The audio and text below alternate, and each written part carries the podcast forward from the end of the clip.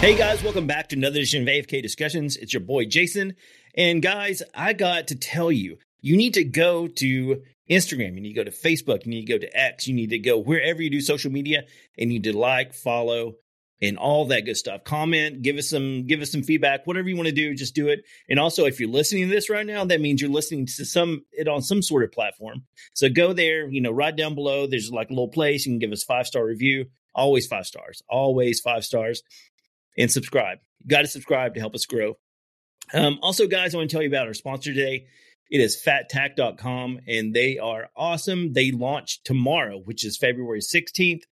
So make sure you go and check out FatTac.com. They have gear for big guys, little guys. They have gear for you every size. They have gear for you. They have holsters. They have plate carriers. See, let's go down the list. Prime armor plate carriers, Blue Alpha belts, the FatTac holster, and Gideon Optics, and a bunch of really cool t-shirts. So go check that out, fattac.com, launching tomorrow. All right, today we have a guest with us. This is Derek. Derek, what's up, dude? Hey, man, what's up? Not much. I guess let's just get into it, man. Tell us a little bit about you and just, where you come from and all that stuff. Very cool. So we just moved down to Tennessee. We've been down here for a few months, but it's been a process, just trying to prepare ourselves and the family, for what we feel like is coming in the next few years. So we felt like Tennessee was a better fit for us than out in Western New York. I owned a pizza shop. I did assistant pastor work, met my wife at Bible school. My dad's a Pentecostal preacher, so have some crazy stories in that aspect. I don't know where would you like me to get started? Oh man, there's so much. There's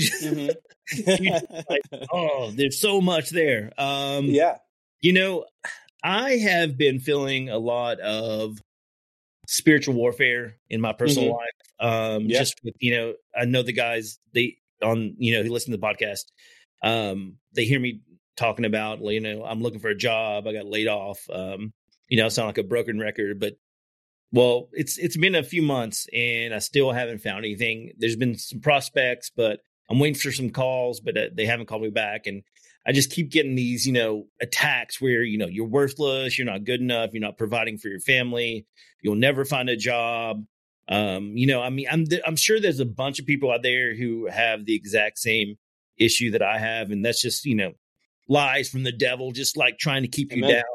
Mm-hmm. You just got to keep chugging along. But, sometimes it's hard to see past that because you're getting lied to so much that you're like, you start believing the lies, which, are false. But, it's hard to see past the darkness sometimes, and you need the light. Oh, yeah. But let's start with some of that, because you said you had, your father was a Pentecostal preacher and you have a lot of like, is there like any like sort of, I know we briefly talked about it on Sunday. You said there was some deliverance stuff that you had been a part of. And that goes right along with the spiritual warfare thing. Because, as Christians, the enemy is out to take us out pretty much, make us doubt ourselves. Yeah. Yeah. So, Well, as like a base to build here, I did right before I moved at church, I read a bunch of Derek Prince books and we did a whole deliverance ministry that I like read through and set up, and you made some really interesting points that I think like a lot of Christians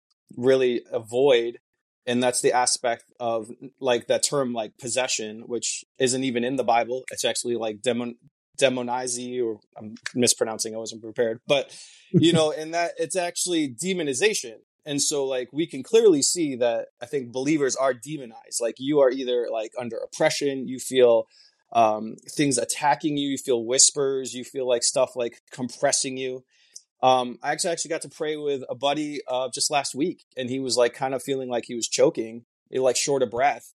And so I prayed over like the serpentine spirit, and he's like, dude, I felt so much better, like instantly. And it's like weird, like we don't process how much the spiritual world is impacting us, even as believers. Like we love to think that like I have the wholeness of the spirit, so I'm untouchable, but that's really not, that's like, we are fallen humans, like from Adam, like our physical self is fallen.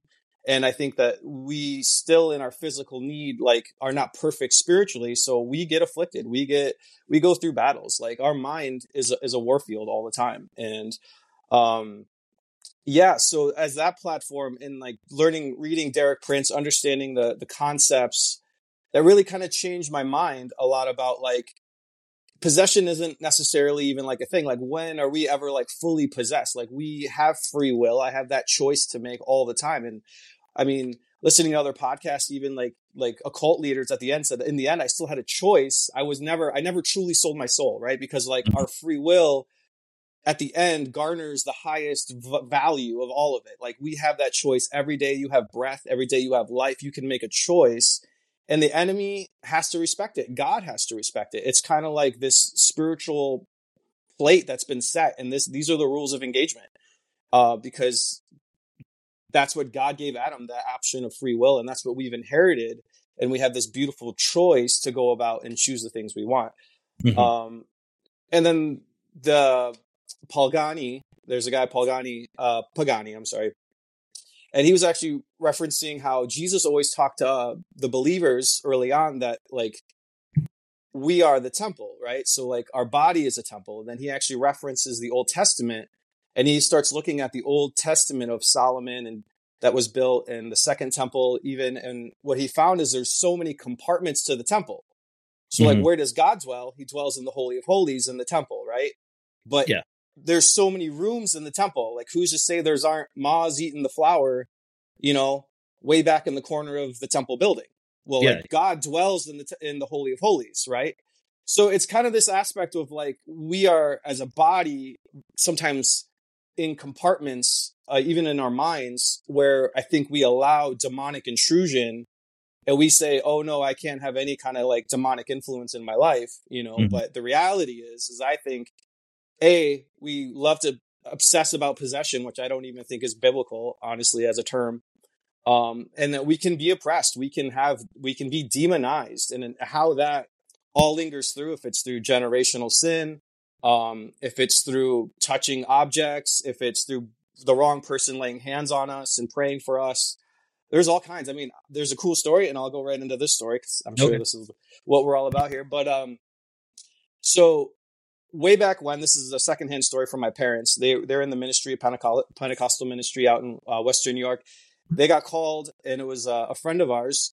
She's out in the woods, and like one night, it was around Halloween. They heard all kinds of chanting, all kinds of things going on in the backwoods. So the lady walks way out. They own like 40 acres. It's down in like a ravine. They cruise down there, and they find this altar. And she's like totally freaked out. Like, the energy's super weird. She calls my parents, and my parents come, but they bring her friend Candy. And she's like a prayer warrior. Mm-hmm. So they head out there the next weekend, and they're like kind of praying over it. My dad brings anointing oil, and he's kind of like, he's not Catholic. He's just blessing it, you know, and making it holy and set apart. Well, the lady Candy all of a sudden decides that she's going to like just kick the altar down. Well, like, she kicks the altar, and she's all of a sudden is like, really, she's starting to go under this huge demonic attack in her life. Like, it ends up leading her all the way to like, she ends up hanging out with these Christians who are actually witches. Yeah. And they're laying hands on her, and they're praying for her. And so like months go by, and she's just having depression and anxiety, and like totally loses herself. She's not the same person anymore. So my mom is praying over her, because she's like, I'm choking. I feel like I can't breathe. And I feel like my life's just getting sucked out of me. My mom starts praying, and they're praying, and they're praying. And they start like breaking the bondages off and the demonic curses and all this. And then my mom says her skull literally starts like bubbling on the top, and she could feel things move inside her skull. And she's like, it was physical. Like, it was definitely like she could feel it and see her head bubbling like a bad horror movie. And so they're praying. And then she said the thing finally left. And I mean, like, I don't know. There's just crazy things like that. You know that like spiritually it interacts with our physical realm, and that those things are so real, you know? Oh, yeah. And yeah. And so it's just this one aspect of like, you know, we see that as like a, whoa, like I don't have things that are going to bubble out of me. But at the same time, what do we really know? Like, we don't know what kind of influences we've allowed in our lives, because mm-hmm. the demonic world's very contractual. So like, if you say something with your mouth you're making a statement. You're making like a proclamation, right? And so when I say something with my mouth, guess who's listening? They're always listening.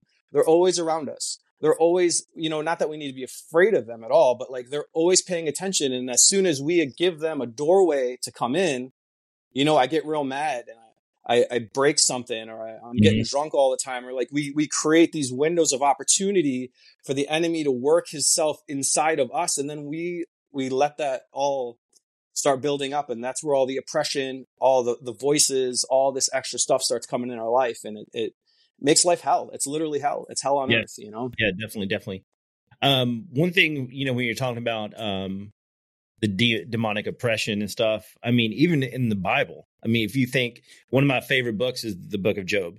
Mm-hmm. And you know, all throughout Job, it's like a battle over Job's soul. You know, God is like, here, you know, take my servant Job. He is holy without blame. And then the devil is sort of like, I don't know if he refers to as the devil. I think the adversary, I can't remember exactly. But God's like, here, the devil's like, I bet I can get him to, you know, to curse you, essentially. And God's like, okay, try it. And he like moves his hedge of protection over Job and just lets all these bad things happen to him. And Job, you know, never gives in. And then at the end, you know, God gives everything back to Job.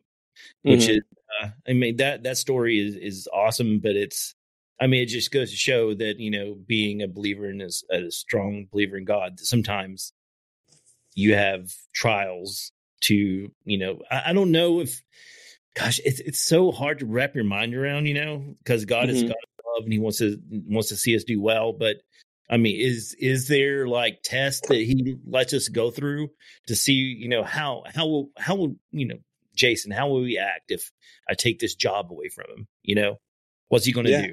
You know? Well, and again, I think a lot of it all comes down to like our heart and our perspective on things. And so, you know, sometimes we make like idols of like our money or the things we have. And all of a sudden, like all that starts replacing God. And I'm not going to church. I'm not reading my Bible. I'm not paying attention to the Creator. And I've made this vow to, you know, love the Lord with all my heart. I believe in him. I believe in his son. And so what it says is he's going to either like, he trims us, he prunes us, right? So that pruning sucks. And like, you know, you've ever pruned stuff. Like sometimes you got to prune really deep because if it grows wild, it's not producing any fruit. And it's the same aspect for us. If we're not producing fruit, it's because he loves us, because he doesn't want us to see, because even Jesus said when he prunes, all the leftover vineyards, like all the scraps, they get thrown in the fire, right? And so like, I don't want to be included in that. You know, the pruning is for me to be fruitful, to multiply for his kingdom. And it's hard. I think when we go through hardship, it's important to perceive beyond our physical need and understand the spiritual side of things and understand that like, what is God trying to speak to me about my spiritual walk right now? Like, is it something that I need to grow more in? Is there somewhere is there a ministry I need to start? Is there a person I need to call? Is there, you know, even small things? What is God speaking to you directly that is stirring in your heart that you need to start walking in? Because I think that's where God's trying to give us nudges. But again, like I said, we have free will. The enemy will try to like overthrow that free will. And then we like try to manipulate people even, and we try to like make free will everything beneficial to me, where like God is saying like, here's your option. You get to choose, you know? And it's like, yeah, this is hard, but you get to choose. And so like, you still get a choice. And then he's like, well, that wasn't the right choice. So it might get harder because I still love you, because I want you to turn around. And so here's another choice. Yeah. And then we choose wrong again. And then it's like, you're compounding it, and it's getting harder and harder because essentially we're drawing further away from him when all he's trying to do is draw us closer, you know? Yeah, definitely. Definitely. Yeah, man. I would like to say that, you know, I'm standing strong, but I'm not, you know, I'm weak right now. And, we all are all the time. Yeah. But yeah. So the spiritual oppression, and you talked about something that's very interesting, because I have not firsthand experienced it, but I know of a church I used to go to where there were witches in the church, and they would come to disrupt and absolutely, just, you know, sit in the back of the church and like cast spells and stuff to try to disrupt the church. Yeah. And, yeah. But it's crazy around here because you think of Tennessee and you don't think of witchcraft, but it's really prevalent in the Appalachian Mountains. There's a lot of they call them granny witches, but and they do this weird sort of witchcraft / Christianity mixture. It kind of reminds me of like Santeria, but not really. Yeah, that's exactly what I was thinking of. Yeah, yeah. But because their witchcraft came over from, I think, Ireland and Scotland area, and it's kind of a mixture of like Celtic magic and Christianity. But yeah, it's really biblical terms on things, yeah, and then it's really not biblical at all. Yeah, so, yeah. You know, mix herbs and stuff to heal people and pray while they're, you know, doing these herbs. Which, I mean, it's essentially spellcasting, you know, or out in this sense. Yep, or pharmakia. Yeah, yep. Yeah. But you know, so it's weird, but yeah, there's a lot of like someone. I this is like a secondhand story also, but in Oak Ridge, which you know. Most people know about Oak Ridge. There, I think it was someone I went to church with. They said they were in the woods, and they also found like an altar area back in the woods there. And I've heard stories that it's really prevalent in the Oak Ridge area of witchcraft. So it's weird, man. Spiritual warfare is prevalent and. There's so many people in the church today who just don't believe it. You know, they're like, oh, it's you know, church is like this feel good. You go to church to feel good about yourself, and you don't really, you know, talk about, you know, what's really happening in the unseen world, and that's a major problem. I think the really difficult aspect too is once you become born again, truly born again, where you feel like the Spirit of the Lord is resting upon you. Is that you begin to put a target on your back for the enemy. And the more you like become Pentecostal, so to speak, you're spirit filled, you're moving in the gifts of the Spirit. All of a sudden, like you put a target on your back because again, the enemy sees spiritually. So like we only see ourselves as physical, but like think of like an anime where they actually can like an anime cartoon where they show a guy praying, you know what I mean? His energy force is growing and like, but essentially like when we're at church and we're getting close to God, like it's something similar to that. Like we become more noticeable to the enemy and then the enemy wants to take us out because we're a threat to their kingdom, you know, because they use people, they'll use priestesses, they'll use whoever will give of their will to them, you know, and God wants us to bring, what does it say in the Lord's Prayer? We bring your kingdom on earth, right? Like we're doing the opposite, like where they do the as above, so below. We're like, no, man, as above, so on earth. Like we want to bring heaven down. It's the complete opposite and mockery of what, you know, the Lord wants to do.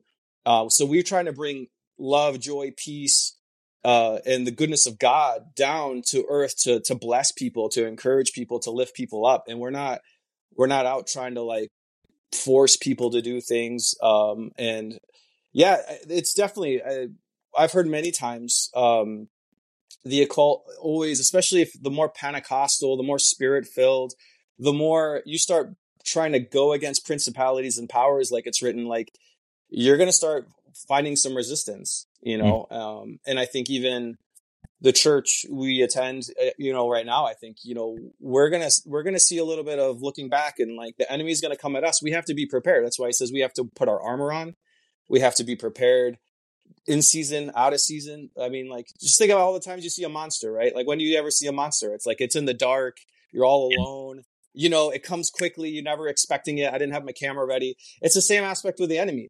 The enemy's going to come when you least expect it. He's going to slide right in. And you're not going to be prepared for it. So you always have to be prepared, you know, and it's a challenge because like, we don't want to lay down the TV remote. We don't want to give up things that are comfortable for us that feed my selfish need. Right. Because that's hard. It's a hard thing that we have to learn to give up, but that's what we need to do so that we can always be ready. Cause then these attacks come and it's like, how many pastors do you see fall into infidelity? Or even homosexuality. And like these pastors, huge churches, and they're getting lured away because they're not they're just getting attacked by the enemy and the enemy's winning, basically, is how it's going. So, yeah, that's so true. And I love that you brought up the anime reference, because I'm a huge nerd and I love anime. Me too. My son. Yep. Yeah. So my son and I, Rory, we're going back through Naruto for a third time right now. But speaking of anime, something as simple as anime, there is a lot of like demonic overtones in anime. Absolutely. And, even like Naruto, what I just talked about, where they are using their chakra and they're trying to, they do the hand symbol to summon stuff. I mean, that's totally demonic, and it seems innocent enough, but whenever people take it and they actually start trying to, emulate what they're seeing on the screen, then you're bringing that, opening doors to spirits to yourself, that's when kids, act out what they see on TV. So, trying to do the hand symbols and like saying, like Russingan and all this stuff, the stuff that they see, it's totally opening doors. So you also got to be careful about what you watch, for sure. Yeah, for sure. But I'll watch it with my kids, and we'll even just like, I'll just call it out. I'm like, that's satanic. That's actually how you summon demons. Like, we just go straight into it. I'm like, this is all really real, way more than you expect it to be, Oh yeah. But they draw it so fantastically because, I feel like it really happens in the spiritual. We just can't see it with our natural eyes. And so like, it's drawn in a way where it's like, if it were to actually be something we could see with our eyes, it would be amazing. You know what I mean? If we could go to church and see literally angels coming down and worshiping with us and watching demons scurry around as the angels show up or as God's holy presence comes down, like that would be incredible, right? Like that's an anime I'd want to watch, that's cool. Or like a preacher going in and he's like just peaking so powerfully and like you watch the enemy scatter. This is the reality of a Christian walk that we should be in, because we are called to be ready for this battle. Like, all the armor of God, it's all forward facing. It's a shield. It's a breastplate. It's a helmet. It's a sword. What's the sword for? Yeah. It's not for turning around and running. We're supposed to be mindful, not that we attack people, because we don't battle flesh and blood, but we battle principalities and powers, right? So my battle is spiritual. My battle is against the enemies. So it's like, even the guy at work who's cussing me out and being a freaking tool to me, like, I'm going to pray for him. And I'm going to pray that God's love can show up in his life and then somehow like work through that aspect. I'm working against the spiritual nature, that the principalities and powers that are in his life. That's what I'm praying against. I'm not praying against the man, So. Oh yeah, definitely. Yeah. Yeah. That's one thing, it's hard to realize sometimes, like when people have anger towards you, that it may not be them. It may be, something driving behind them. Maybe they hate you because they see God in you, and they are, I know we were talking about possession, but maybe not possessed. Maybe they just are, maybe they, are on the wrong side of the aisle. Let's just put it that way. Not necessarily worship Satan, but they do have like a strong influence, and they see that light in you, and they just want to they can't stand it. You know what I'm saying? Oh, absolutely. Yeah. Well, again, like we don't understand how, like, I don't want to use possession, but like if someone's demonized, like how does that affect your thinking, your emotions? Your soul is your mind, will, and emotions. So let's think about that. Like my mind, how I think, my feelings, my will, what I decide to do, like that's all part of my soul. Right. And so that is something that's within my body right now, And so if I don't have the Holy Spirit and I have these other spirits affecting my soul, right? Like, how does that manifest through my will, my mind, and my emotions? Right. And I think that's where you see all of it. Like, at the worst case, you see it come out as in someone's will. Like, it literally will come out in anger. My dad had a crazy story. He said he cut some guy off in Miami. We used to live in Miami, Florida. My dad was driving, doing his normal thing. He wasn't paying attention to the light. He had to cut some guy off. Guy gets super pissed off. He like pulls right in front of my dad. pops out. He's in a huge truck. This giant guy comes out, grabs a chain, wraps it around his hand. He's ready just to go thrashing on my dad. I mean, my dad's a little Peruvian. He's like 5'6". Yeah. And so my dad just goes, he's like, I'm going to, and he started speaking in tongues, and he just starts praying in the name of Jesus. And he starts praying in tongues. And the guy just looks at him dead faced, drops his chain, turns around to his truck, drives off. Huh. So it's like anger. You know what I mean? Like, we don't understand how, when we are even dealing with physical things, how people are being affected by the demonic realm all the time. You know, especially if you don't believe, you know, if you're not a believer. So, and that's a whole thing we can get into too. That is something that's been irritating me too, is like, oh, Christians can't be possessed, right? Well, like, who's to define a Christian? Like, you go to church, does that make you a Christian? No, it does not make you a Christian. Like, we create all these like comfy terms, and it doesn't really do us any good in actually learning how to live for Christ, how to be in the kingdom of God, right? We're called to be high priests. I mean, like, high priests do the demonic possessions, they do all of it. We're called to do, we're supposed to be in the battlefield doing all these things, you know, because Jesus never refers to anyone as a Christian. He calls them believers. And what is a believer? You believe in the scriptures, right? Like, I fully believe the scriptures or I don't, you know? So it's like, you believe that Christ really died for you or you don't. So you are either on the line of believer or unbeliever. And I don't really think Christian's like a made up term for the Catholics that we've kind of inherited, you know what I mean? Because if you go to church, it doesn't make you a Christian. You got to truly believe in Christ. You got to believe in his word. You got to believe he's going to be coming back for us, that we get to join him in heaven one day. Like, that's a believer, you know, and I'm going to read his word because I'm drawn to it, because there's a void in me, in my spirit, that only gets filled through his holy scriptures, because that's him. That's Jesus, you know? So it's, again, possession, or demonization, I think, like, it's definitely a much more real thing than we like to admit. I think just working through the terminologies, because I feel like there's always been, on the Christian side, the very anti-spirit-filled denominations, you know, that like really love to like say the spirit's not for today and it's all this. And a lot of that, I think, comes from just a fear of all of it, because it's so unknown. It's nothing tangible. It's nothing that you can see. It's nothing that of substance. You know what I mean? If like a lady all of a sudden gets filled with the Holy Spirit and a demon's coming out of her in church and she starts manifesting by barking or slithering on the floor, you're going to be like, that's of the enemy. Well, like, you're right. It is of the enemy, but the Holy Lord God is coming and cleansing her from the enemy. You know what I mean? And so we can't put it in a box. And so it kind of freaks us out. So we just kind of throw it away. And I don't think that's the intention. And I think what we're moving towards in the end days is, like, personally, I feel like, dude, I might see Bigfoot cruising down, knocking on doors, and I'm going to have to go outside and speak to it, just like my dad speak to the big giant guy with a chain, and be like, in Jesus' name, you're not allowed on this property. Yeah, 100%. You know what I mean? And he's going to just be like, what? And he's like, all right. And he's gone. And, like, you know, like, in Revelation, it says the beasts of the pit are going to come out, right? And they're going to be able to sting us and all these things. But it's not for his anointed. And like that separation of like who's anointed and what's the anointing, the oil, the Holy Spirit. We have to be full of the Holy Spirit. We have to be recognizing this is an important part of us as we go into the end days. And, you know, like, we don't know when Jesus is going to return, but I'm not going to have that hope that I'm just going to get pulled out early. Like, I'm ready, if it comes down to it, to go to spiritual war, because I don't need a gun. I need spiritual guns.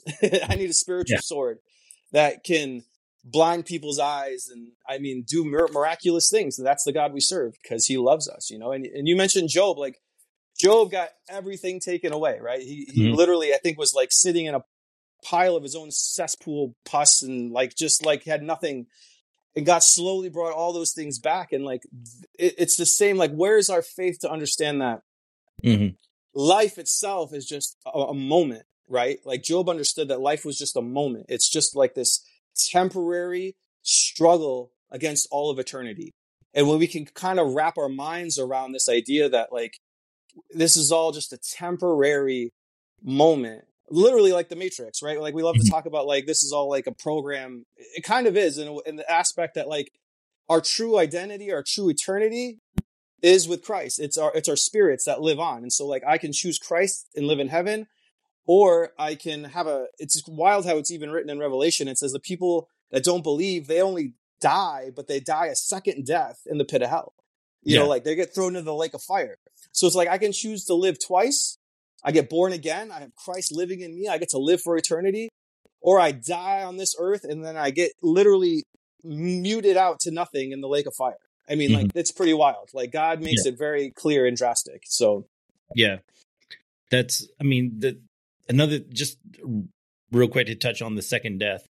I've heard some theologians, I'm sorry, couldn't get that out, talk about the second death and how, you know, it's being cut off from God completely. Like, you are literally down there and you have no, you know, no hope. You're just hopeless because, you know, with God, even if you're not a believer, you know, God still is actively pursuing you.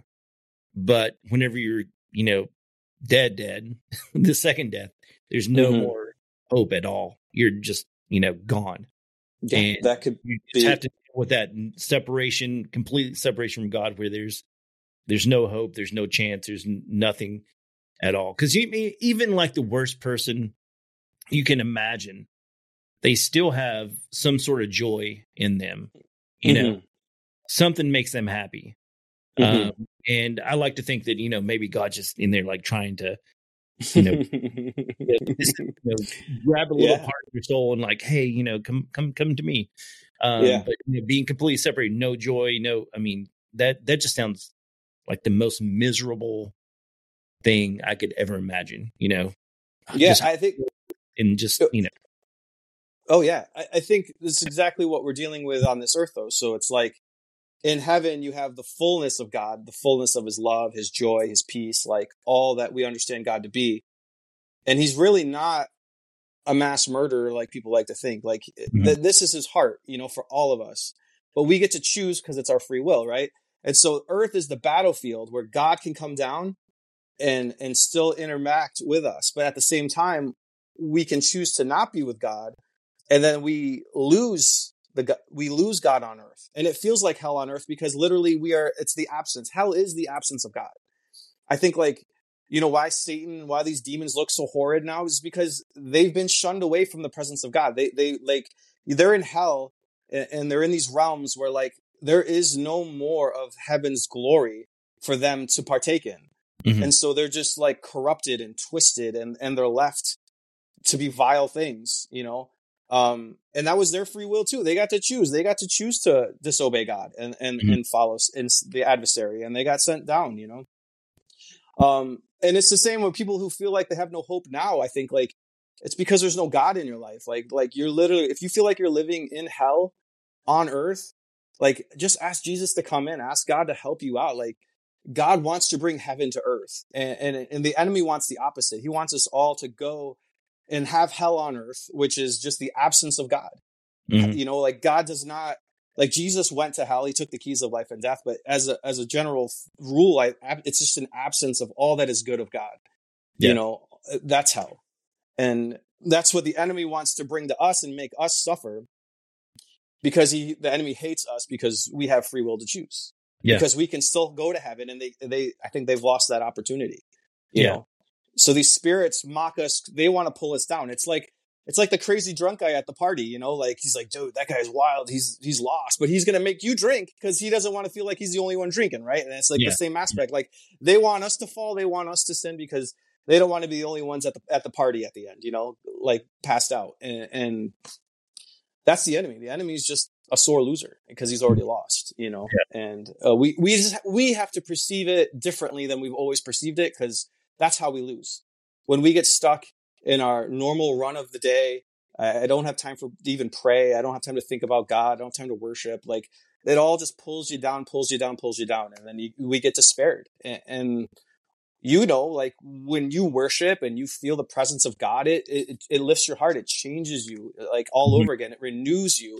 And you have a fullness to keep walking and to keep pursuing the things of God. And your life is better. I mean, it's very clear. Deuteronomy 28:29 is a giant list, and it's all about obedience and disobedience. So, like, if you decide to obey, which is your choice, there's all these wonderful blessings that come with obedience. And then you read for the disobedience, and it's literally the same long list in the opposite. Like, you won't be fertile, you won't have blessed land. I mean, like, on and on and on the list goes. Mm-hmm. And these are aspects that I think we've lost. Like the aspect that, like, obedience is my choice. It's not demanded. It's my choice. But with that, God has set it up where, like, there are blessings when we decide to follow him. Yeah, definitely. You know, it's that whole aspect of, you know, reaping and sowing. You know, you reap what you sow. Oh, for sure. Yeah. Oh, absolutely. But in the karmic circle that people like to always say too, you put good energy in, you get good energy back. That's really true. But if you're truly under God through Jesus Christ, his grace, like, you'll see the blessings even multiply beyond that. Because it's a general universal rule that God's put in play. But I think if you're truly a believer in Christ, you'll see it even exponentially be true, you know? Yeah. But, I mean, where I was in life with the job I had, I 100% believe that God gave that to me, you know? Mm-hmm.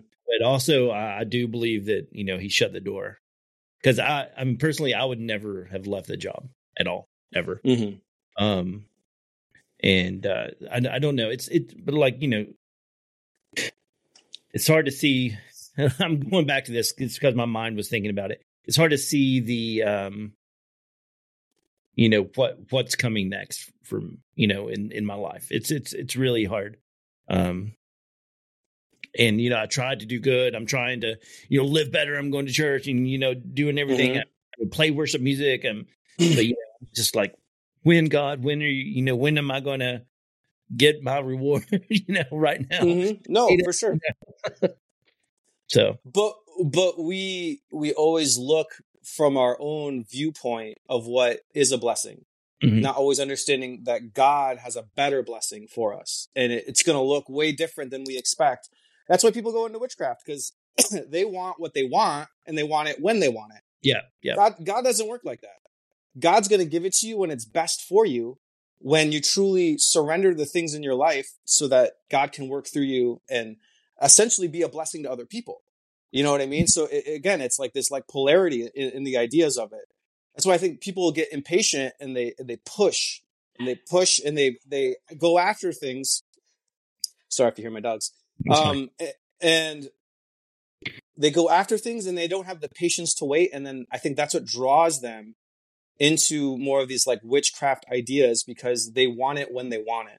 Yeah. And so, you know, Christ is a gentleman, and he'll only pursue, he's always waiting for you, but you just have to open your heart to receive it. And then same with, like, work and job and all this. I'm just saying, like, God's trying to change perspectives, because I feel like the end days are coming, right? We feel that, right? We feel that shift totally, you know, and we can see things moving. Giant occult things in the Super Bowl, like, whatever you want to talk about. Like, we know it's the spiritual energy is changing in our country. It's changing in the world, and we have to be ready. And I think God is really calling those, if you're watching this, God's calling you. God wants you to perceive the world in a new way. Mm-hmm. Again, with more spiritual eyes, and begin to maybe pull away from this worldly system, because this whole system, I mean, you probably know, like, I deep dive into all kinds of quote unquote conspiracy theories, and they're all mostly true. And you realize that this whole system is built so that I think we lose our spirituality, you know, like, this whole system's built. So, like, I chase the dollar bills, and I chase my possessions, and I chase the God mammon, and I chase all these things. And I'm losing my spirituality, when in the end, that's the most valuable thing I have. And this whole system has been set up that way. And so I think God's redirecting people. God is shaking people. God is calling people to say, he's like, wake up. We got to wake up. Like, the time is now. The time is now. Because, you know, just like Noah's in the ark, Jesus said it'll be like the days of Noah. Like, it's going to happen. And it's the same with Jesus said in the end days, there's the seven virgins, right? Do you remember that one with the oil in the lamp? Mm-hmm. And a bunch of them didn't have oil in their lamp. And so they missed the bridegroom coming, right? And it's the same aspect now. Like, you can't go buy oil when it's dark out, because you're waiting at the corner for him to come. Yeah. The same aspect's going to be true, I think, in the end days. It's like, man, I wish I had what he has. Well, it's too late. Like, you have to prepare. You have to be in a position. You have to make sure that your mind is right, your spirit's right. and that we're ready to go and move in these ways, you know?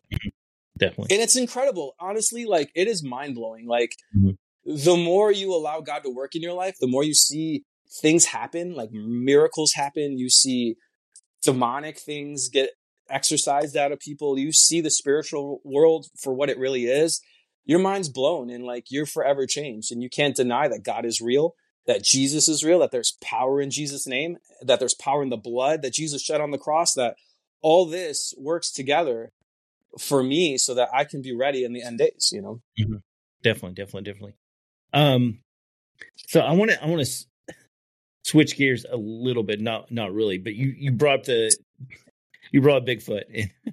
Oh yeah, for sure. Like, so what do you think these entities are? Our mutual friend, Tony, I mean, he likes to say that, you know, they come through portals, they're, you know, come through the spiritual and become physical. What do you think? What do you think? Because I believe there's entities out there, Bigfoot, Dogman, whatever these things are. What are your thoughts on this? Great question. I think if you look biblically and you understand if a third of the angels fall. Oh, sorry, dude. Hold on. That's fine. I had a prompting. I gotta find you. Okay, I'm back. Yeah. You got me? Okay, sorry. Yeah. So if you look biblically, what you see is that there's variations of angels in heaven, right? So we have seraphim that people think that look like serpents, right? So they have like this reptilian look to them. I mean, you have Ezekiel where you have like these eyeball creatures. You have the angels around the throne that have four heads, one of a lion, one of a beast, of like an ox, face of man. Mm-hmm. What's the other one? An eagle, right? Yeah. And so we are so narrow-minded, I think, and simplistic and not understanding like the complexity of the angelic world to start. Mm-hmm. So we're getting to Bigfoot. So I think that it's possible that all of them are somehow descended from the seed of the serpent, which we see in Genesis 3, right? Like, yeah. It says his seed will be at enmity with our seed, right? Mm-hmm. And so, I mean, that's what, 4,000 years ago? Yeah. 6,000 years ago? I mean, like... Depending on if you're creationist or, you know... Right. Yeah. Well, from the fall of Adam, it would be like, 6,000 years if you follow the lineage. Yeah. So, if you could take 6,000 years of genetic, like, manipulation and breeding and all these things, like, what's something going to look like 6,000 years from its origin? Mm-hmm. Way different, right? Yeah. Especially if you're losing the original genetic makeup of the fallen angels, which we believe in the Bible.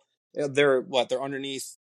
They're cast underneath. They're in shackles, right? Waiting for the last days, which is what I think CERN's trying to open up, and they're re-releasing them for the end days. So,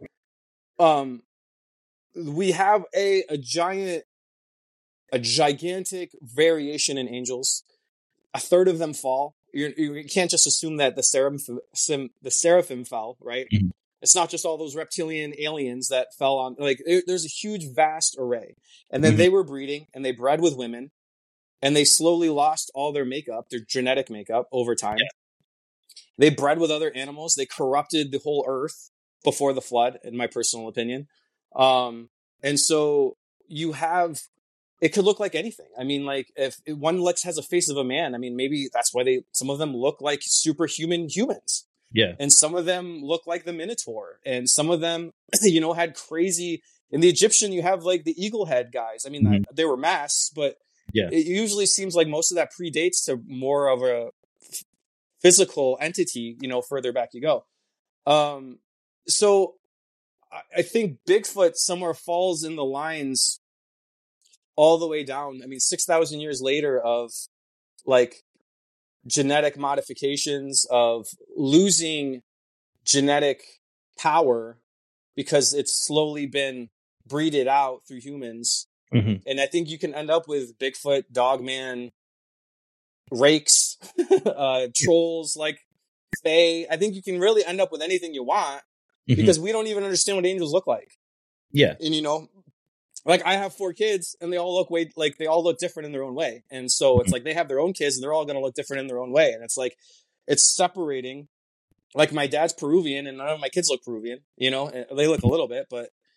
So, I think it's so complex, and I think we love to, like, make it very simplistic, and I think it's very, very open-ended, and it can be a whole lot of things, but in the end, I think it is all demonic, and I think it's all from the seed of the enemy. I mean, like, I think they do have the abilities, spiritual powers that we don't comprehend. Mm-hmm.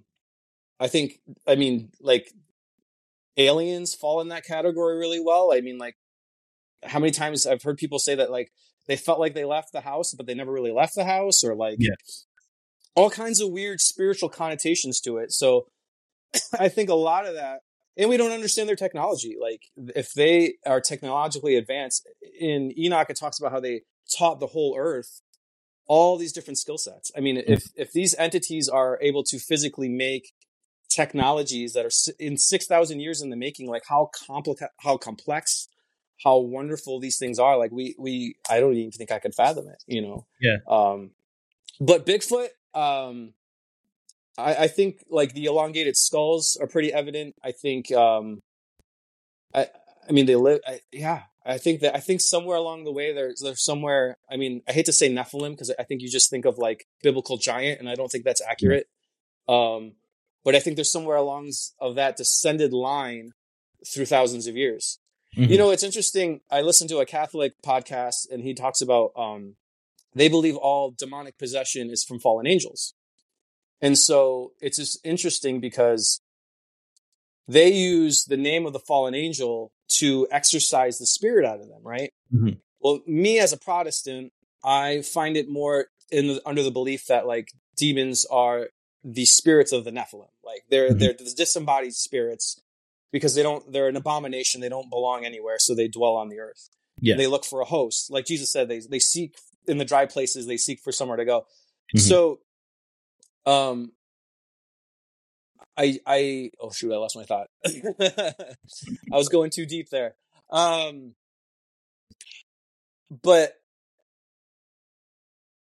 Jim, what was I saying? I'm sorry. You're saying that's so deep. The Nephilim, the demons are the spirits of the Nephilim, the disembodied, and Jesus said they inhabit the dry places, looking for someone to inhabit. That was your last sentence. Oh, thank you. So I just it's these things are around. I think. Oh, so the Catholics. So okay. They use the name of the fallen angel that they try to find when they're doing an exorcism, and then the spirits respond to it, right? Mm-hmm. I wonder if it's kind of like a mob gang, like, you know what I mean? Like the Sopranos, like he's a soprano, you're a soprano, like it's all like, so in the lineage, like my last name's Halencia, like that goes to my dad, right? Your last name goes to your father and the father before. So we answer, like these spirits answer to their father, but not necessarily being a fallen angel. Does that make sense? Yeah. So, in the same way, I think like Bigfoot can be in that realm category of like, it's descended from some fallen angel from way back when. And I think they've been able to spread and grow and have spiritual powers that we don't really comprehend. Yeah, definitely. One thing else, you know, we were talking about all the different angels, the different, you know, looks, how angels look. And I was thinking about, you know, the Sodom and Gomorrah story. Mm-hmm. Whenever the angels go to Sodom, you know, they look like really handsome, I guess, men, because they were talking about how they wanted to have sex with them. And so they had to be hidden away so that, you know, they probably wouldn't get attacked, I assume. But yet, so, I mean, can angels take any form, or is there, you know, because you think there's I cannot remember the verse. It's something to the effect of, you may entertain angels unaware. Mm-hmm. Yeah.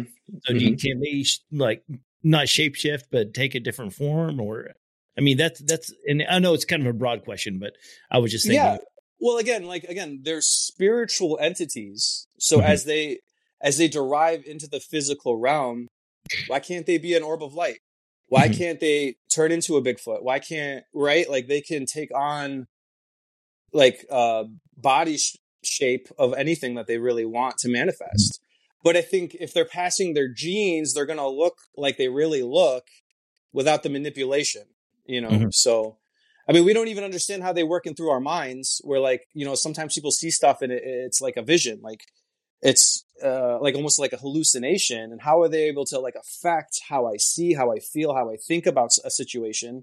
Or am I allowed to see it in that moment? I don't know. Like it's a very interesting thing. Maybe they always are in what the shape they're in, and they just make us think that we see them as something else. Does that make sense? Yeah. Another thing that's very interesting about this whole thing is Joel Thomas and also Juan. I don't know his last name. Juan. He's from the One on One podcast. They were on Tony's show recently. Mm-hmm. And I've listened to their shows, but they talk about like these, I think it's called homunculus, I think is the word, if I'm using it correctly. Mm-hmm. And Joel calls them meat suits, where like the powers that be or whatever, they, you know, genetically make these bodies for these spirits to inhabit. Have you heard anything like that before? Not quite, but I mean, I feel like aliens, I've heard that they think they are like somehow not really having their own mind, but they're controlled. You know, have you heard that the same thing? Yeah. So that the grays themselves are like somehow a creation of these like reptilians that kind of control them. Mm-hmm. Again, we don't know the technology level that they're working with here. I mean, for all we know, freaking pyramids could start flying out of the earth, and I wouldn't be surprised. Like, you know. That would be wild to think about. I wouldn't be surprised, because that technology, the understanding of the universe, I mean, like the fallen angels know, they understand, they comprehend that. And they've passed it along to men, but men's minds are so finite and small compared to what they can do. So, I mean, who knows? Yeah. And you were talking about the pyramids coming up from the earth. It just reminded me of the whole, like the hollow earth theory where, you know, there's this race of, I guess I think that they're Aryans, if I'm not mistaken, is the theory out there. That, and I was just thinking, you know, what if, you know, these Nephilim, these hybrids, they went underground, and you know that's where they are at, and you know that's where the I guess the for lack of a better word, Satan and his crew are hanging out. You know, these hybrids, these. Because there's another Bible verse, which I don't know offhand. I'm not a Bible scholar. I don't pretend to be a Bible scholar. I just recall things. It's like something about the devil is in the earth, in the chambers under the earth, running to and fro. I can't remember the exact Bible verse, but there's something to that effect. And I wonder if that is a reference to like this inner earth where, you know, maybe these things dwell. Like, you know, they said that. The fallen angels are chained. I think it's under Euphrates River, right? Is one of the Bible verses. Yeah. So, is that's in Revelation, right? Yep. Yeah. So, I just wonder that's an interesting thing, you know, like, and if taking it back to the, you know, the technology, if they have been there for, you know, thousands of years, you know, who knows how advanced they got before the flood, before everything was destroyed. So if these Nephilim somehow went underground, you know, like before the flood, and they kept this technology, imagine how advanced it would be now, more than, you know, humankind, you know? Oh yeah. I mean, just think like the biggest constraint to everything is energy source. If they already understand sound energy and these other aspects, and they can create energy at will almost, I mean, like everything's possible. Like they could do anything except for time travel, in my opinion. But you know, like they could have within the realms to do whatever they wanted, because everything's based upon energy. And I don't think we as humans haven't been able to harness energy to the level that we need to do the things we create in our minds. So there's a really cool story. It was out of Peru, and it was there's like an old folklore story, and it said that when the Great Flood came, now this is from like the Incan people, you know, and so they said that the elongated skull, this all comes from the elongated skull area, that they hid in the caves, and when the waters receded, they came out, but then the sun burned their skin, so they stayed in the ground. So it kind of falls back into like that whole like hollow earth or like within the earth aspect, you know. Same with Bigfoot. I think Bigfoot crawls around in caves most of the time, especially out where we live in Tennessee. I mean, there's caves everywhere, and there's actually one by our church. So is it really? I didn't know that. Yeah, that big sinkhole by the parking lot. Yeah, the extra parking lot. That's a cave entrance there. Oh, so but there's caves all over, and I mean, like, you know, like they say Bigfoot's on all fours all the time. What if he's crawling through caves? What if that's his natural like cave crawling motif, and he comes out on the ground, and then, you know what I mean? Like this is it's possible. You know, like we don't understand anything that's below us. We don't even comprehend it. I mean, the furthest we've drilled down is like a mile. You know, and it became magma, and like they couldn't drill any further. But I don't know. I find it very interesting. You know, the way they talk about like earthquakes, how earthquakes erupt, but it like rings like a bell, and they would have to be hollow if it was going to actually make the surface shake. You know, there are a lot of really cool things. Like the moon doesn't spin. Like we don't even understand what we live in. I know. And I've been really wanting to get someone on here to talk about flat Earth for so long, but I can't find anyone. But that's something else that intrigues me, because I know a lot of people don't believe it, and I mean it's a very, very I don't know if I even believe it, but I've heard some biblical aspects of the flat Earth, like, you know, the way the Earth is described in the Bible, with it being like on pillars, and there's a, you know, the dome, the firmament above, and separate the waters from the waters, and I mean all these descriptions. I mean it. I can't directly recite what, you know, what they were saying. It's been a long time since I researched it, but I'm like, yeah, that makes sense, you know. But I really want to get someone here to talk about that, because that's fascinates me also. Yeah, I'm not a flat Earth guy myself, but I think there's really interesting. So I love the idea of like just. Let's have questions. Let's question everything we've ever been taught, because everything we've been taught has literally come from satanic Masons and Illuminati and like all this, like the cabal. And they've all infiltrated our history, our understanding of things. Like personally, I'm more in the realms that I think the earth is the center of the universe. I think like, to me, I think that's more. And I think there's aspects of the flat earth that make sense biblically, but I don't know if it's technically a flat earth, like, you know, you know what I'm saying?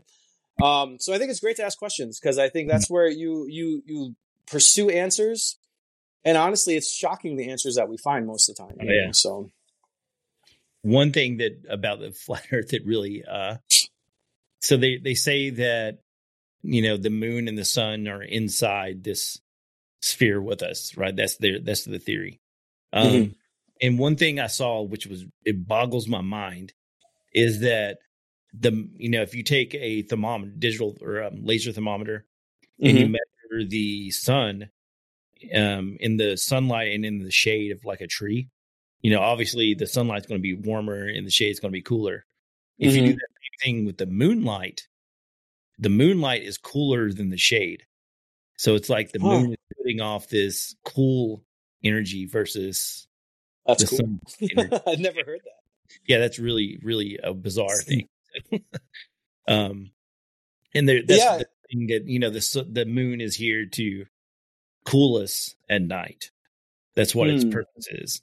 To, you know, because, you know, imagine, you know, when creation started, they didn't have air conditioners. So at night, you know, the only way they would get relief is, you know, if the moon was cooling the earth.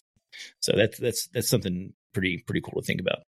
No, that's fascinating. I think, again, we have been sold a bill of lies, you know, and it's cool. People, you, me, a lot of people are waking up, you know, and just beginning to question things. I think that's the start of all of it, is just be like, I don't believe it. You know that when they allegedly went to the moon, I don't know the exact numbers and stuff, but like, the furthest they've gone since they've went to the moon is only like, what is it? Like a fifth of the way.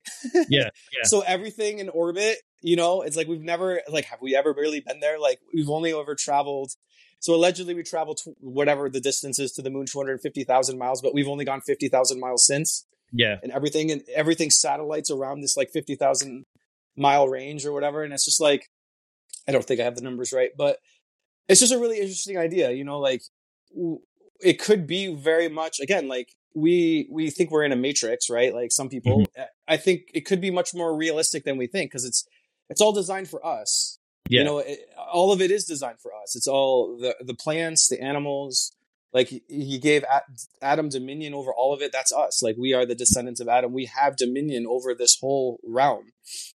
And even when we get into like Revelation, and like as the seals are broken, as the horns are blown, I think a lot of that God's going to allow because it's our will that wants it. It's these crazy scientists that mm-hmm. are going to desire to open portals like CERN in the last days.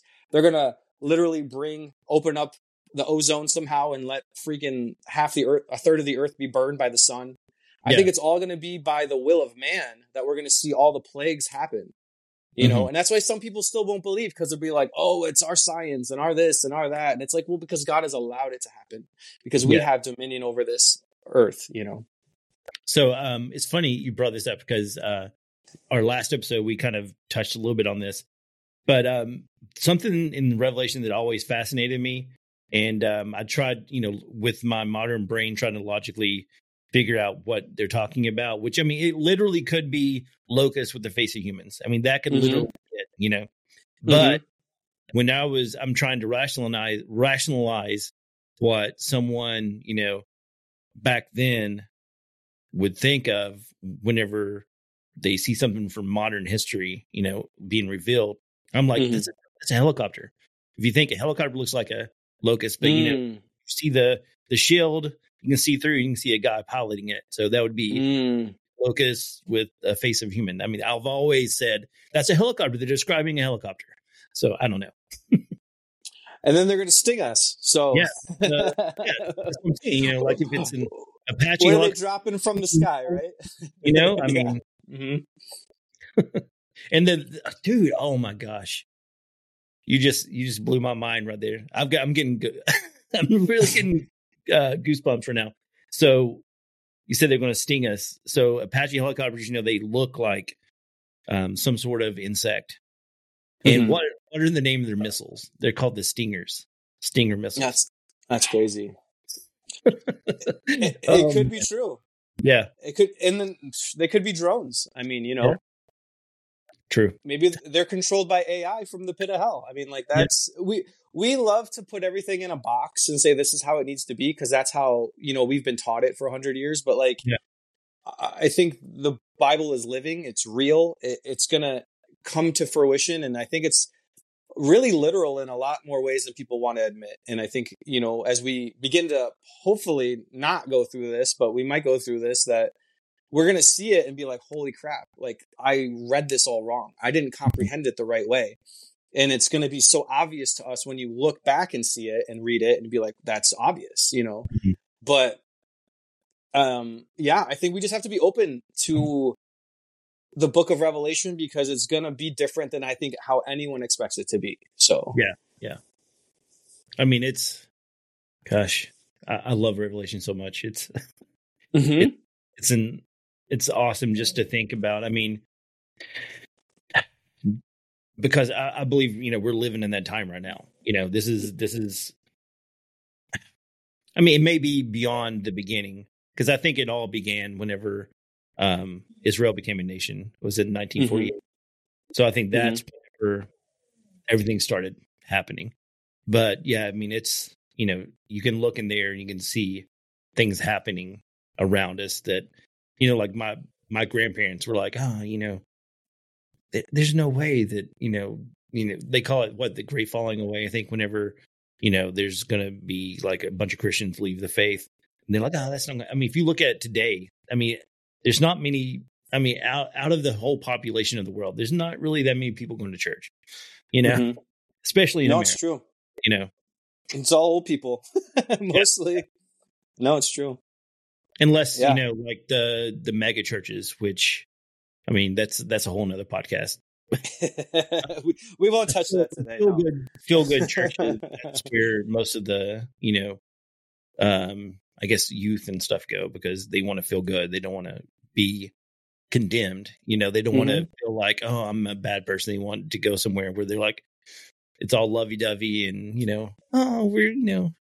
Yeah, but again, they want to escape the spiritual realities of everything too. Yeah, you know, and that's where people go to because it doesn't expand your mind. It doesn't like push you to try to learn or comprehend things.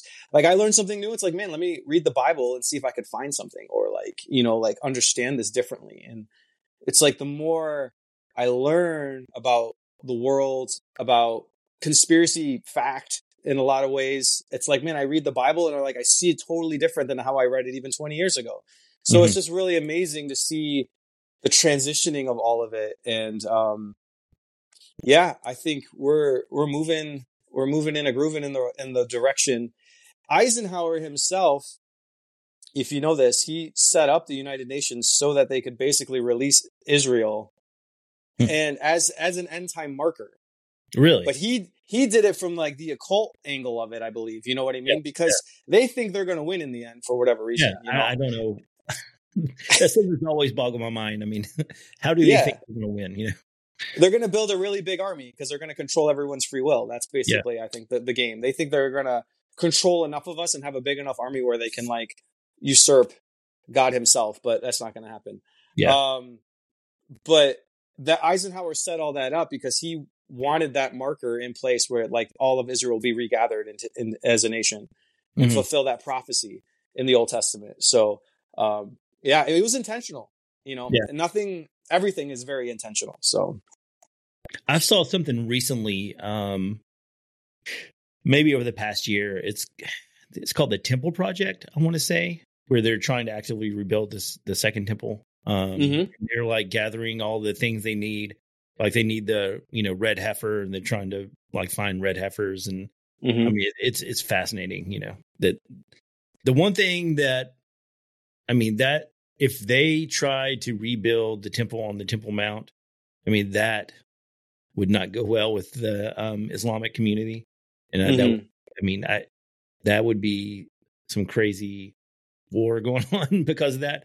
But I saw something where they said that the current Temple Mount may actually not be the original first temple sat. That it may be on another mount right outside the city, which is interesting. So, I've heard all. The rebuilding of the temple is fascinating because they think they have red heifers. I said second temple. I think it's the third temple, right? It's the third temple. It's the third temple. Yeah. Yep. Because they rebuilt it in Jesus' time. And then that's why he prophesied that the temple would fall. And then it fell within a few years of that. But they need the pure red heifer to atone and have the first sacrifice, you know.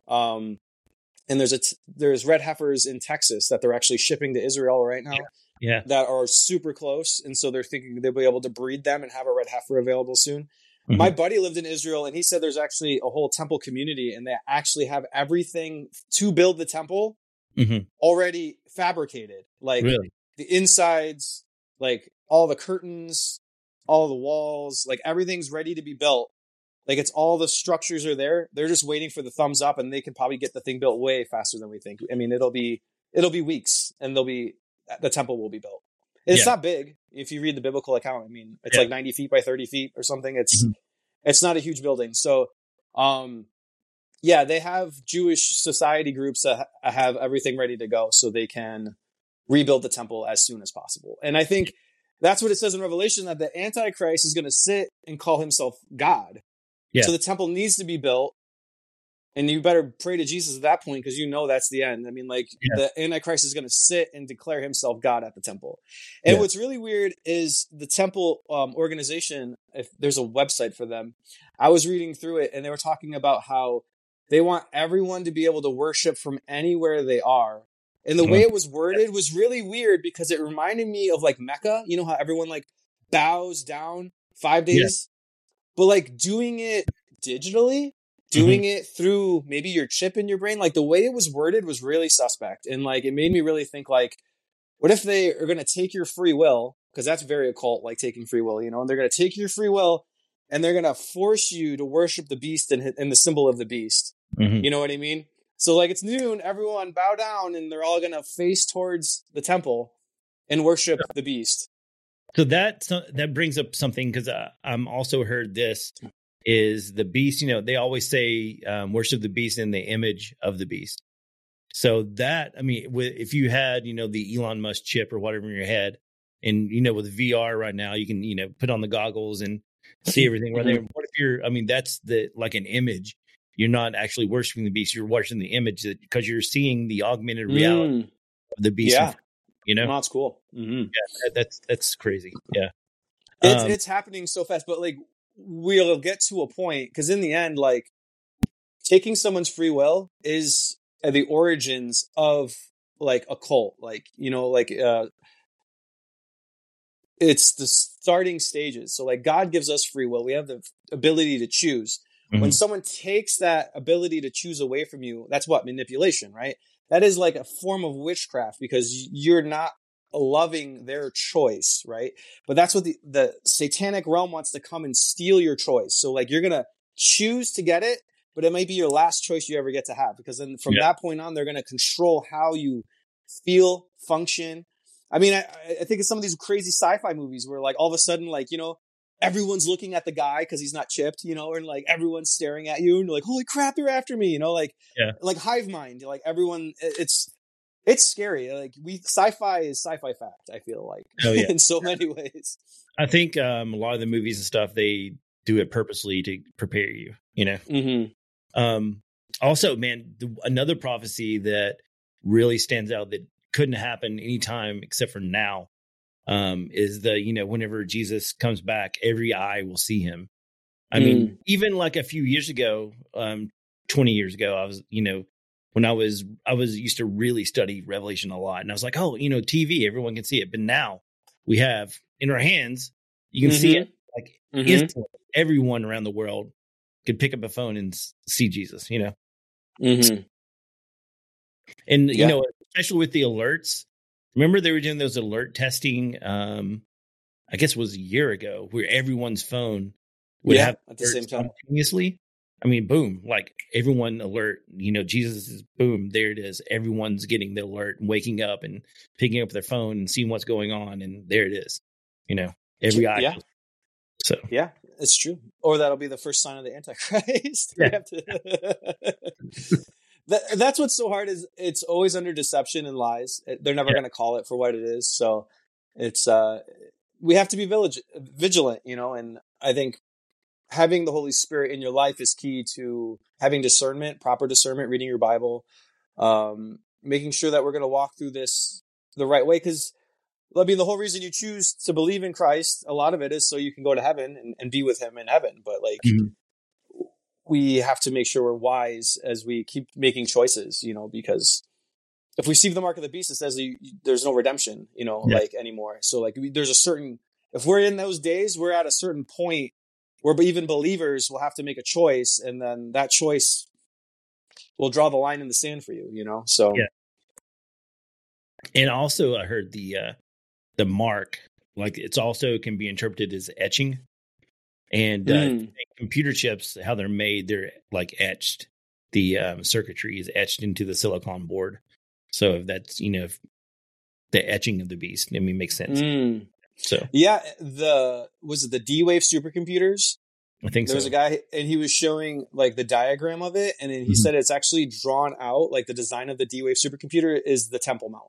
It's like the same designs of the temple from Exodus, like the same like parameters. So it's like literally built as an imitation of the temple, which the temple is where the spirit dwells. Right. So like, I mean, it's wild stuff, man. It's really wild stuff. I mean, is all the technology that we have, granted, like God can use all of it, but is it all designed for us to move towards this end days marker where like, it's all, you know, for us, we're kind of moving more towards like a homestead lifestyle. Cause we just understand that like the food we get is trash.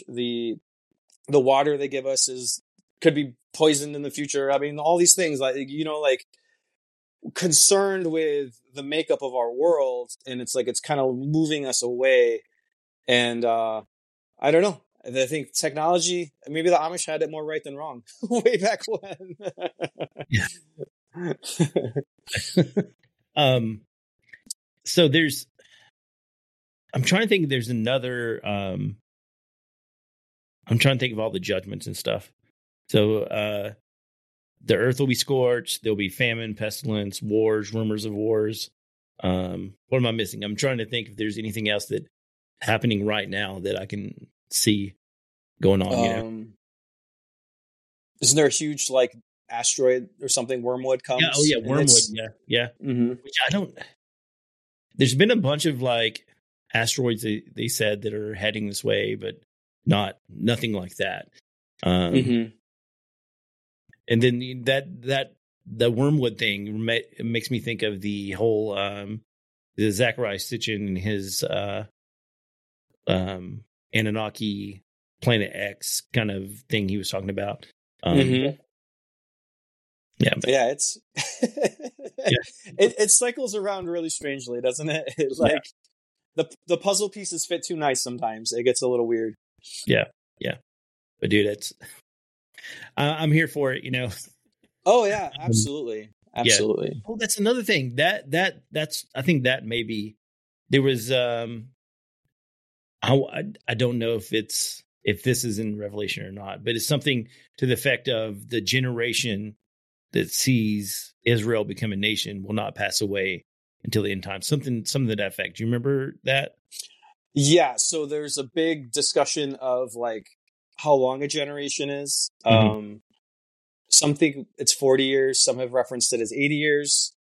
I think it wasn't until 67. It was actually recognized as a nation, though, even though it was formed as a nation. So there's a lot of like in-betweens to like figure out exactly the time frame of all that. But yeah, we're getting close. We're getting really close, you know? So, if it's 80 years, even if it's 67, I mean, like time's ticking. Yeah, definitely. So guys, if you're watching this, get ready. That's right. But yeah, man. Who's your sponsor? Who's your sponsor again? You got to get your gun ready, right? Oh, yeah. Your holder. Yeah. FatTac.com. Go get FatTac. There you go. Yeah, dude. Gosh, it's exciting time to live. And also, I mean, if I don't think it's scary, but you know, the people who don't know Jesus, it's very scary time. So, you know, just make sure if you hear my voice, I mean, I'm just telling you, you know, get right with God when you can, because there will be a time when it'll be too late. If you take that mark, sorry, dude. Mm-hmm. Sorry, bro. It's too late, you know. So just make sure that you're right, you know, right with God. It's another thing. How are they going to force the mark? I mean, a lot of people say the whole jab thing was like a dry run for something, you know. See how many people can get to take that. But I mean, would they have to disclose what it actually is? Because I mean, if you take it unknowing what you're getting, because that would be, I don't know how that would work. Right. It'd have to be under some kind of pretense, because like the way the spiritual realm works, it's like it's always contractual. So like you'd have to have some kind of like saying what it really was, but without saying what it was.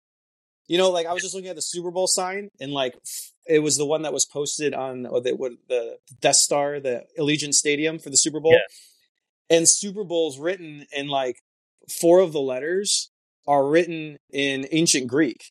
Really? Oh, yeah. And so the U was an upside down omega. The E had like a split in it, so it was like a. I think it was the X, the G, and I don't know. I was just going through it, and it's really interesting because, like, again, it's in plain sight, right? But I look at it and I say Super Bowl, right? But are these 4 characters referencing like some kind of weird end days prophecy thing, or like, you know what I mean? So like, I'll go in the stadium, it's the Super Bowl, but right in front of me, it's clearly marked that it's actually something else by the symbolism that it represents. Yeah. So I think there's an aspect where we have to be very vigilant, right? To like comprehend some of this stuff to some level, not to freak out and like go nuts. But, you know, I think if you're paying attention enough, like you and I seem to be, you'll be aware of what's coming, and you'll be like, you'll have the spirit within you to discern what to do. Mm-hmm. You know what I'm saying? I'm not saying the Super Bowl was like that, but you know what I'm saying? What I'm saying, like, you agree to go in the stadium and the symbols are there, even though it says something else. Well, the symbols are what the true meaning is it, you know what I mean? So like, I think it'll be something like that where it's coded and hidden from plain sight. Cause that's what esoteric is. That's what occult is. It's hidden, but it's in plain sight. So it'll be something obvious to people with eyes to see it, but to everyone else, they'll be like, oh, I'm going to help my neighbor. I'll take it, you know? Mm-hmm. So one thing, you know, you've probably seen this on social media, what is the lady's name? Something Spice. I don't know.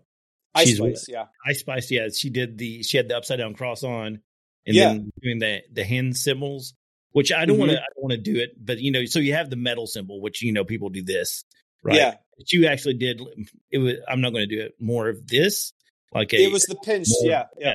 So that I think this is more of the symbol than what we think. You know, the heavy metal, like rock on, dude. Yeah, and a symbol.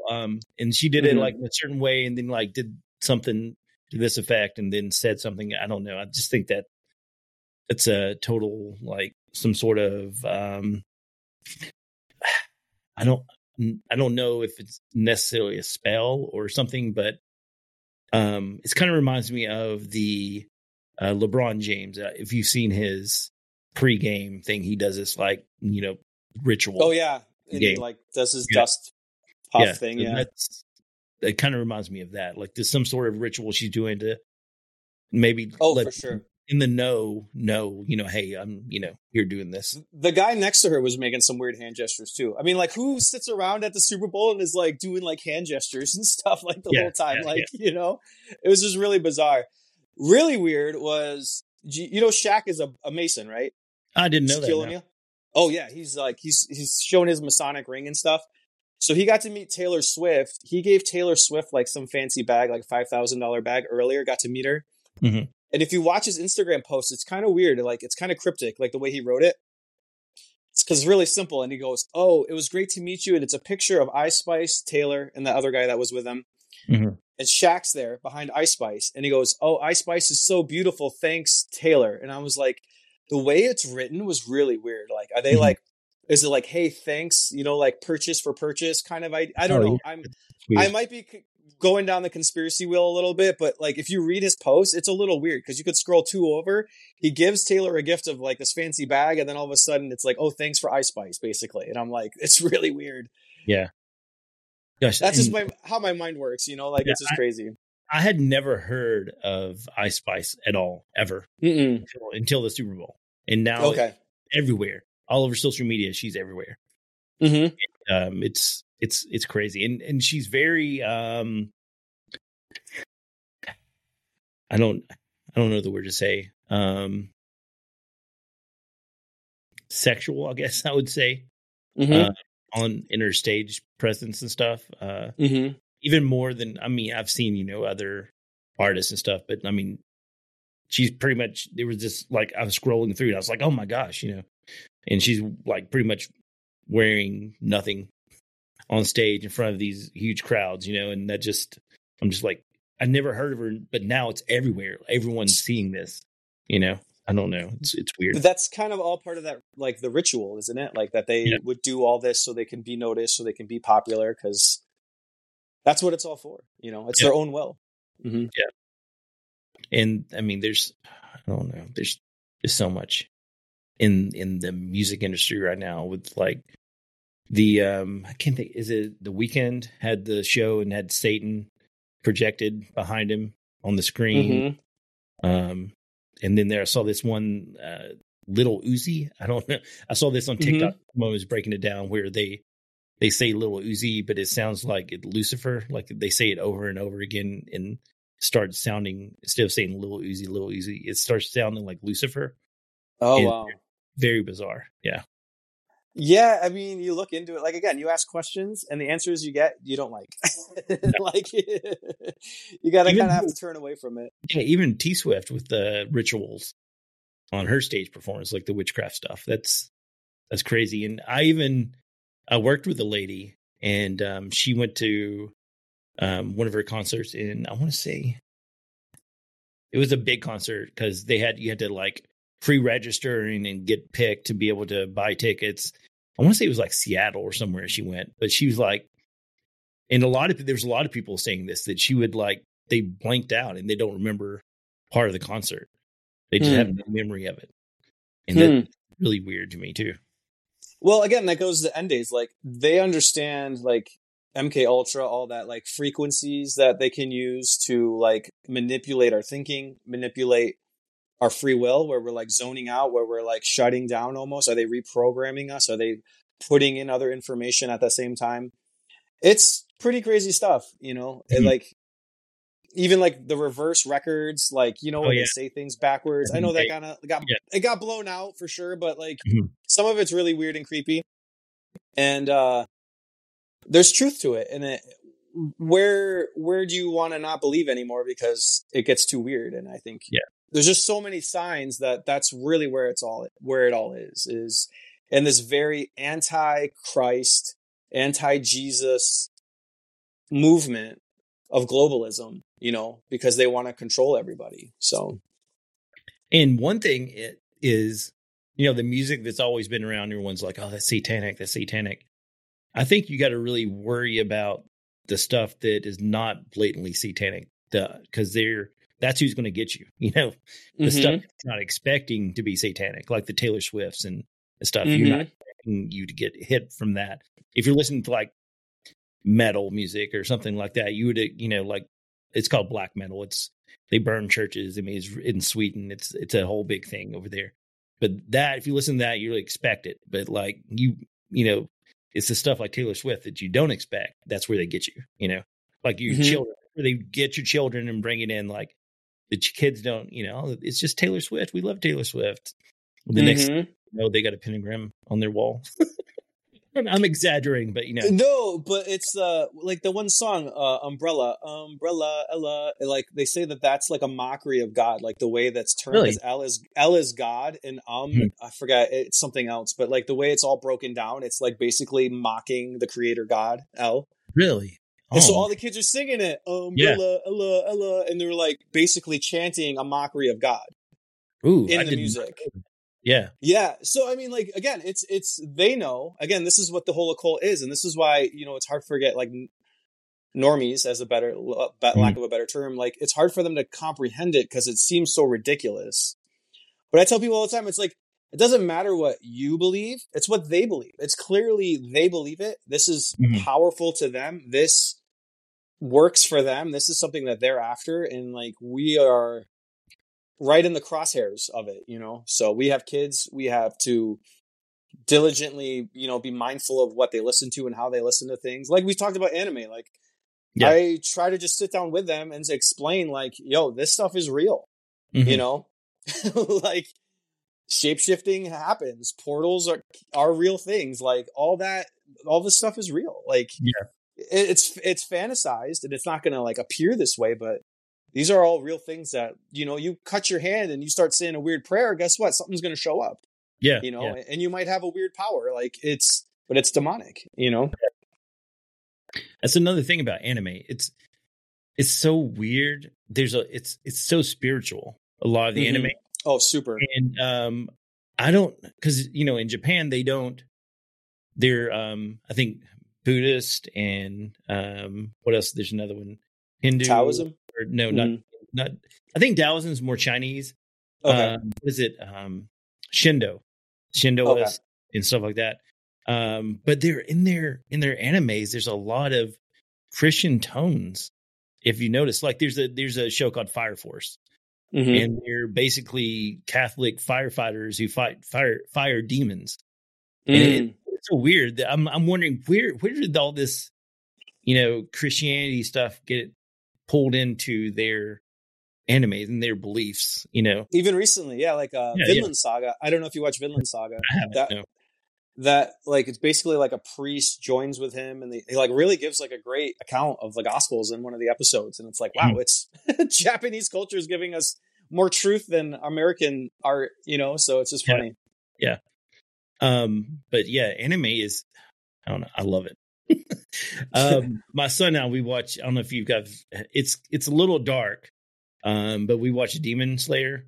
Love Demon Slayer. And Rory, I was like, you know, we've had this. This is real. I mean, that's why I like it, because, you know, it shows, you know, we talked about possession, but like, you know, people being demonized and all this real stuff that can happen, you know, and, you know, then you have these guys fighting against it. And I like that a lot. So. Demon Slayer is great. And, you know, I think that's like full circle. Like, that's what I kind of hope we become in some aspect in with our Christian walk, is like, it won't look like that to normal people, you know, but like going around and we're going to go slay some demons. Like that's the reality, I think, of what we're going into. You know, it's cool. Like, watch anime with my kid, share them about the gospel, teach them about Revelation at the same time. You know, It's not like I sit there and preach to them. It's just like, oh, this is this and this is that. Yeah. And of course, at some point, they're like, Dad, shut up. Like, this is way too much. You know, like, can I just enjoy the show? But I think the world we live in is rapidly changing. It's rapidly evolving. It's getting spiritually charged, whether people want it to be spiritually charged or not. And you have to kind of pick a side. And that's what's coming, you know, with the Mark of the Beast and all that, is like, we are going to have to pick a side. Yeah. And I think we can't no longer be under the idea that I can't be afflicted or I can't. I'm going to share a quick story about a pastor that I knew. I'm going to try to keep this as anonymous as I can, but so the guy fasted for a long time and he felt like the Lord was I mean, I knew the guy, he's a total believer, loved the Lord with all his heart. He was fasting, praying, and he went way deep into his fast. And he's like, man, I can like feel like the spiritual realm is just a touch away, you know, like that's how spiritually charged he was getting from his fasting. And so he has this like big meeting and he's having all these people like praying. And so like this one lady ends up praying over him. And we don't know if this is the case, but like she was a witch, you know, and she had come back and forth from the church. He knew that she was a witch. He thought that she was, you know, redeemed by the blood or whatever, but she comes back, hasn't seen her in a year, comes back into service, has this weird kind of in front of everyone communication with him. I wasn't at service that day. I didn't see it, but I guess he ends up letting her they're holding hands and she's talking and praying with him and stuff. And from that moment, man, he got messed up. I mean, like he was full on.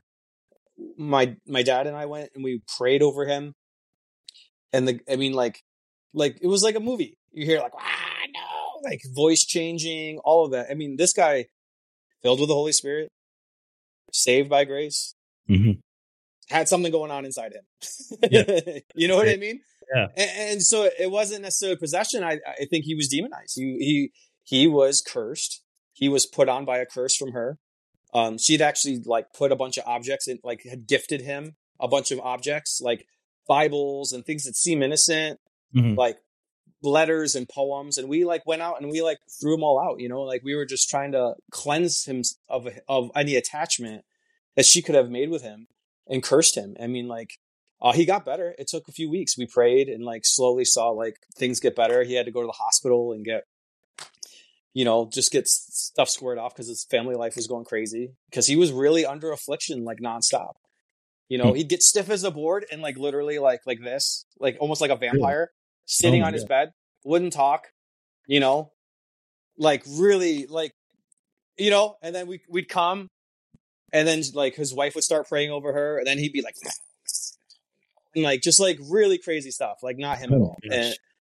And again, he's a believer, right? He's saved by grace, filled with the Holy Spirit, and he's totally manifesting demonic things. And I just say that because like it's important to understand that I think it's a big reality that Christians don't want to look at, that like we can manifest things within ourselves, not that they are possessing us by any means, but that, you know, they work to infiltrate our mind, will, and emotions. And the more you give in and the more you allow and the more you maybe I think he might have been a little prideful, thinking he was overly spiritual in the moment. He's like, oh, I can hold her hand. I'll be fine. I'm cleansed. You know, just like when Candy kicked the altar down and then she was totally spiritually oppressed. We get cocky and arrogant with it and we pay the price for it. You know what I mean? So we have to be very diligent, but because the stuff is super real. And I think we can be afflicted as believers, and we have to be mindful of it. Yeah, definitely. I mean, that's, gosh, that's crazy. Because I, you know, thinking you're safe, you know, from it, you know, being a believer, yeah. Like, you know, if the Holy Spirit, you know, you're taught the Holy Spirit dwells in you. So you don't have to worry about anything, you know, because you can't like have the Holy Spirit and a demon in you or, you mm-hmm. know, or, you know, whatever. Mm-hmm. It's crazy to think about. I mean, is it maybe more of a spell that he was under? Because, you know, like, I don't know. I don't even know how to put that in words. If it was, hold on, I got my, if it was a spell, my phone's dying. But think about everything we've already talked about. Like, we're under rituals from our own media, our own music, our own television watching, and we're kind of undergoing ritualistic things all the time. So, like, what if all this stuff is to some extent a level of spells that we're putting ourselves under? You know what I mean? True. And like, we're allowing these doorways to be opened and allowing these demonic things, because they wait for any opportunity and they sit around with like pen and paper and they're like, okay, gotcha, sign deal. Yeah. And how are you going to break that contract? Yeah. True. It's not until you confess that it happened with the blood of Jesus Christ that you can start tearing those contracts up. Yeah. Otherwise you're going to be, you wouldn't know. Like, you wouldn't know. Oh yeah. Innocent. You think is innocent. You wouldn't know to break that, you know, affliction, I guess, or yeah. God, I mean, you made a weird blood compact with your buddy, you know, in 6th grade. And that's something that's still like spiritually afflicting you to this day. Yeah. You know what I mean? Because you've opened doors or whatever it is.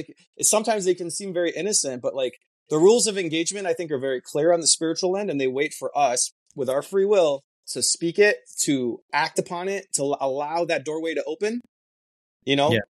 It's like, well, there's rats in my basement. Well, you left the door open. You know what I mean? Or you didn't spray like, you know, we allow these things to happen. And I think we're a part of a world that's always trying to push this stuff on us all the time.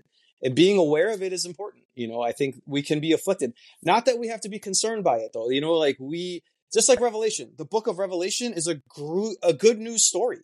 Like, everyone freaks out about it. But like, guess what? We realize Jesus wins in the end. Yeah. We realize he protects his people all the way to the end, and he's with them, and he produces miracles for them. You know, like, that's in the book. So you read it and you want to get scared. Well, like, you should only be scared if you're on the wrong side of the story. You know, if I read it and I understand I'm on the right side of the story, it's the freaking coolest book ever because it's good news to me. Yeah. It's exciting, you know, and it's the same with this. Like, we can be spiritually afflicted, but that's not like the good news is Christ came to redeem me, that the blood of Christ can cleanse me right now in this moment, that I still have that choice to speak it, to allow it to cleanse me, to work through my life. Yeah, definitely. Definitely. Man, this was great. I mean, thank you for coming on. Cause I mean, this has been a great show. I mean, gosh, I think I got more out of this than hopefully everyone gets a lot out of it. But personally, I got a lot out of this. I want to thank, man. I'm glad.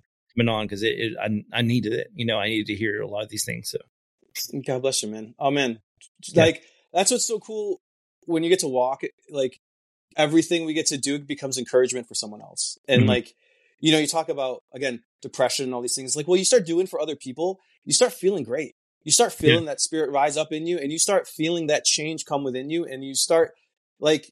I'm in the same boat as you. Like, we talked off camera. Like, I've been unemployed now for a few months, and really dealing with it, you know, on my end as well, spiritually, and that battle of like being a provider and a dad and like feeling like I'm of value, that I have substance to my life, like all these things, you know, but every day there's opportunity, and we just have to be able to step into that opportunity, allow God to work through us, you know, be humble enough to let God use me in any facet, you know, and just say, here I am, man, I'm here to serve, and I'm here to push back the doors of hell. You know what I mean? I'm going to be Demon Slayer. I forget his name. I was going to use his reference name, but you know, in that aspect, like, I'm coming. And it's just like the anime. We'll go back to anime real quick, but he trained, right? He didn't become, that's why the show's so great. It literally shows him training and training and training and training, right? Until he finally could cut the boulder in half, right? With the sash around it. Yep. And so he knew at that moment he was ready. Well, I want to tell all you guys watching, you guys are ready. Like the moment is now. Like we start training, start preparing yourself. You know what I mean? Because like we are the army that's supposed to go against Jesus himself. This is cool. I'll stop talking after this. I promise. Jesus himself. Pastor was talking about like precursors in the Old Testament of Jesus, right? I did this whole study. It's really fascinating. And it's Lord of Hosts. And it means the Lord of Heaven's armies, right? Mm-hmm. And we see that depiction of this commander of heaven, right? This like the boss of bosses. Like we talk about freaking Bigfoot. Like they're like in the bloodline of things or whatever. They're like the little minuscule peons at the bottom of the list, right? Compared to the actual fallen angels. Well, Jesus is like above the archangels, above the hosts of heaven. He is like at the right hand of the Father. Like he is the boss man of the bosses, right? And he came humbly and died for us, but he returns as the boss man. Yeah. And that's what's the mindset we need to change. Like hippie Jesus isn't going to show up to cast demons out. It's the boss man. It's Zavayo. It's the Lord of Hosts, who we also see at the end of days. He with heaven riding his white horse with eyes of fire.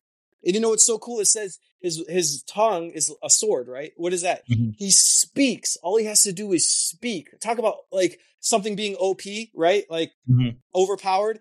Yeah. All he does is speak and everything's vanquished. Yeah. He doesn't even have to fight. He just speaks. He speaks the word and the word happens and things are done. Yeah. So we don't need spiritual demonic crap. You just have to speak the word that he's given us. Just like he has, we're going to see him come. He is like the ultimate heaven general. Like he is a bad dude. You know what I mean? Yeah. Like we love this vision him as like Jonathan Rumi from The Chosen, you know, like cruising around in his garments. But like in the heavenlies, he is the baddest of bad dudes. And that's the God we serve. You know what I mean? I know you're a rock guy. Like we serve a rock God. You know what I mean? Like literally he is like such a cool guy. And that is changing that perspective of like who he is will begin to like really, I think, resonate with people because that's how he wants us to be. We're supposed to be like him, you know, in love, loving people's free will, loving on them, and then just boom into action when it's time to be in action. Mm-hmm. Yeah, definitely. 100%. Yeah. That's awesome.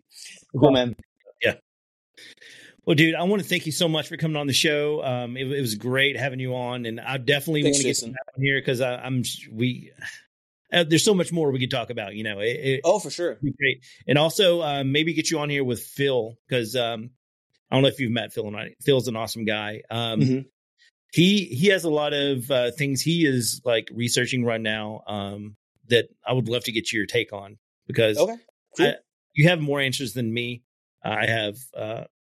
I'm like, yeah, okay. You know, but it's like you're more knowledgeable than I am on things. But yeah, man, once again, I want to thank you for coming out.